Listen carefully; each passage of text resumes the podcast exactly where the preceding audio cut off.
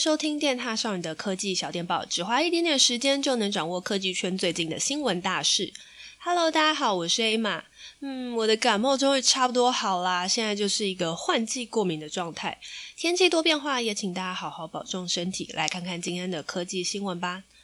不管今年啊，苹果在 iPhone 十二发表会上讲到第一支五 G iPhone，或是 Sony 手机过去在介绍五 G 应用的时候，都特别提到球赛多机实时转播。大家都知道，这个其实已经应用在很多国外的大型赛事比赛了吧？它呢是一个 AI 追踪技术，然后可以将直播画面清晰的传送，然后让每个买票却可能因为疫情无法前往现场的球迷不错过任何比赛。不过上周苏格兰足球冠军联赛比赛啊，场边有一个 AI 摄影机，它原本应该要自动捕捉足球，却因为一个裁判的光头，对，你没听错，就是他光头，然后太亮，加上阳光照射，居然把一个边线光头裁判的头辨识成足球，然后疯狂追了一整场的特写，所以电视机前面的观众啊就没有办法看到就是球员跑位之类的，因为他觉得这真的实在是太有趣了。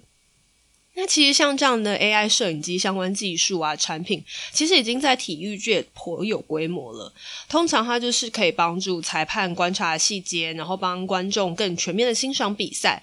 那在二零一三年，其实 NBA 也已经引进了这样的一个资料统计的技术。像是 Sportvu，它其实就透过那个每个球馆天花板上悬挂就是六台 3D 高清镜头的连线电脑资料分析，它每个镜头每一秒其实可以抓到二十五张照片，然后每张照片都有时间点之后呢，电脑可以将这些资料和串流媒体呃连线，然后九十秒内就可以产生出一些报告，然后也就是我们现在可能有时候可以在看 NBA 的时候会有一些很精彩的片段。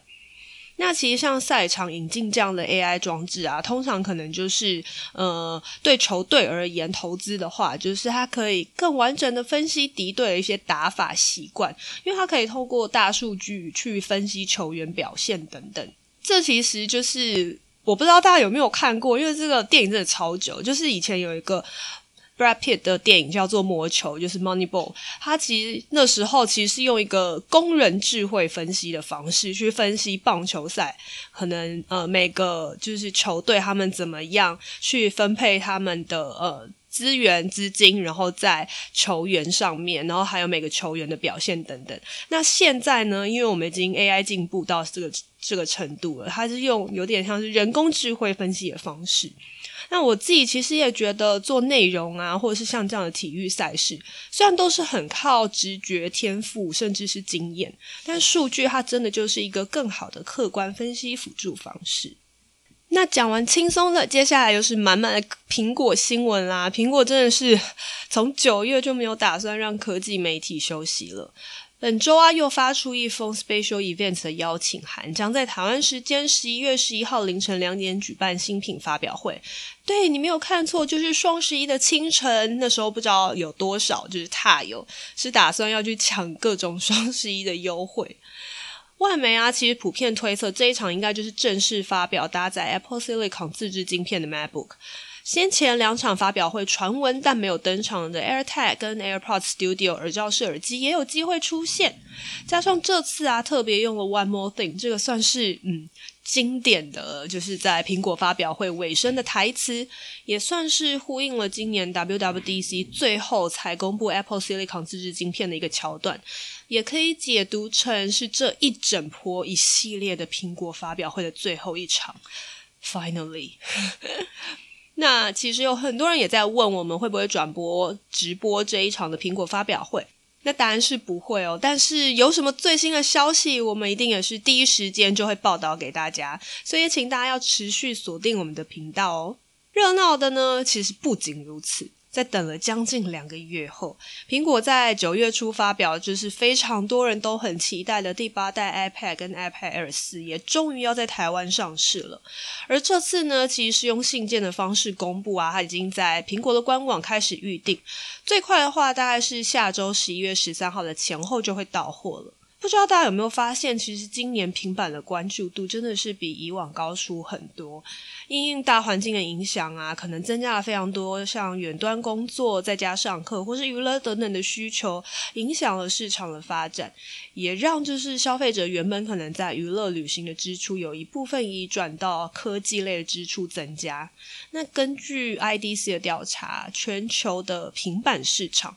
在二零二零年第三季其实表现得非常亮眼。比去年同期成长二十四点九 percent，然后出货量全球统计达到了四千七百六十万台。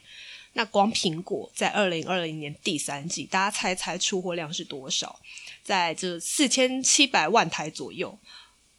对，它就占了一千三百九十万台的平板。非常非常非常的惊人，所以苹果至今仍是平板市场的市占第一。那再来第二名呢是三星，三星在第三季的出货量是九百四十万台，但是三星自己跟自己比的话，就比去年同期其实是成长了八十九点二 percent。所以三星其实现在在平板市场也算是表现的非常不错的，只是跟第一名的苹果呢的呃差距还是蛮大的。那第三名到第五名的话，这是以全球来看，分别就是 Amazon、华为跟联想了。那呃，其实也有蛮多人，如果有在关注平板市场的话，应该也会知道，因为其实像前阵子南韩媒体就有透露，明年呢，如果有新推出的苹果的 iPad，可能就会是首款采用 Mini LED 背光面板的苹果产品。那其实蛮多人都在想说，诶，那什么是 Mini LED？它其实跟传统的 LCD 面板相比的话，它的背光面板就是 Mini LED，它其实是有更多更小的，就是 LED 在里面，还有更多可以调光的区块，就是用非常非常直白的话讲，类似是这个概念，所以它可以比一般的 LCD，呃，让暗部的地方更暗，然后亮色的地方更亮。简而言之，就是它的色彩会更鲜艳，对比会更锐利。那其实苹果现在，比如说在新的 iPhone 十二系列，或者是 iPad Pro，全面是采用 OLED 的面板嘛？可是 OLED 其实它的呃费用是非常高的，所以像荧幕比较大的 Mac MacBook 笔电，或者是呃一些比较平价系列的 iPad，其实都没有使用 OLED 的面板。那如果未来啊，就是苹果的 Mac 或者是 iPad 想要追求更漂亮的荧幕的话，的确是会有这个可能去往 Mini LED 发展，甚至是在更之后会用到 Micro LED。那它的技术的话，就会跟 OLED 更相似，画素会自己发光。然后，但是却没有了原本可能很多人每次听到 OLED 面板都会担心的残影，或者是亮度会随着时间消就是衰退的这件事情。不过，这其实讲这些都是一两年以后的事情啦。身为消费者，然后身为早买早享受的这个你知道，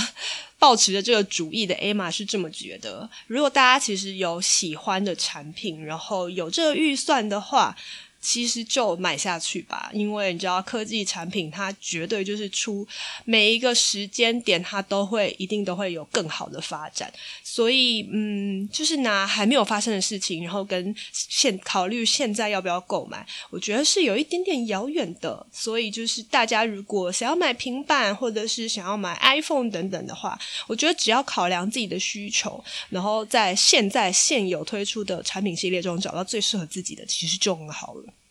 那回过头来，所以大家看看。如果像刚刚讲的，下周三十一月十一号凌晨有苹果发表会，然后这周五十一月六号开始预购最新的 iPhone 十二 mini 跟十二 Pro Max，也就是下周五会开始正式贩售嘛。那这周开始预购的 iPad Air 四，最快也是下周五十一月十三号我们就可以拿到。然后还有台湾其实还没有开卖，但其实很多其他市场都已经开卖的 Max F，我们现在也已经到手了。所以加总起来就是。是电话少女团队其实又要忙翻了，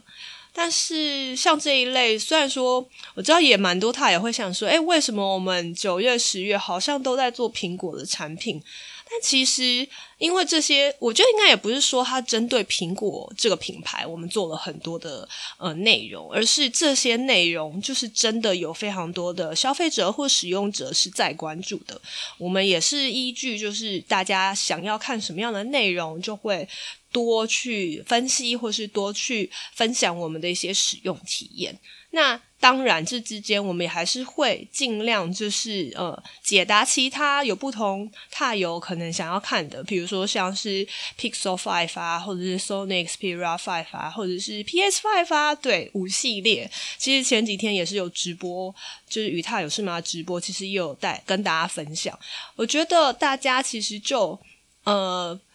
不应该就是有这种品牌迷思吗？应该说就是市场的确就是苹果的用户有非常多，然后苹果的产品也是大家都很关注。所以如果大家其实有什么其他想要看的产品，或是对这些苹果产品新品即将发表的有什么想法，也都欢迎，就是可以透过各种管道留言告诉我们你想看什么样的内容。那因为其实团队们做这些内容也都非常辛苦，所以如果大家可以在我们的评测影片啊，或者是社群啊，多多留言鼓励支持我们，真的是会让团队有更多的动力，好好做下去。那最后来讲一个，就是嗯，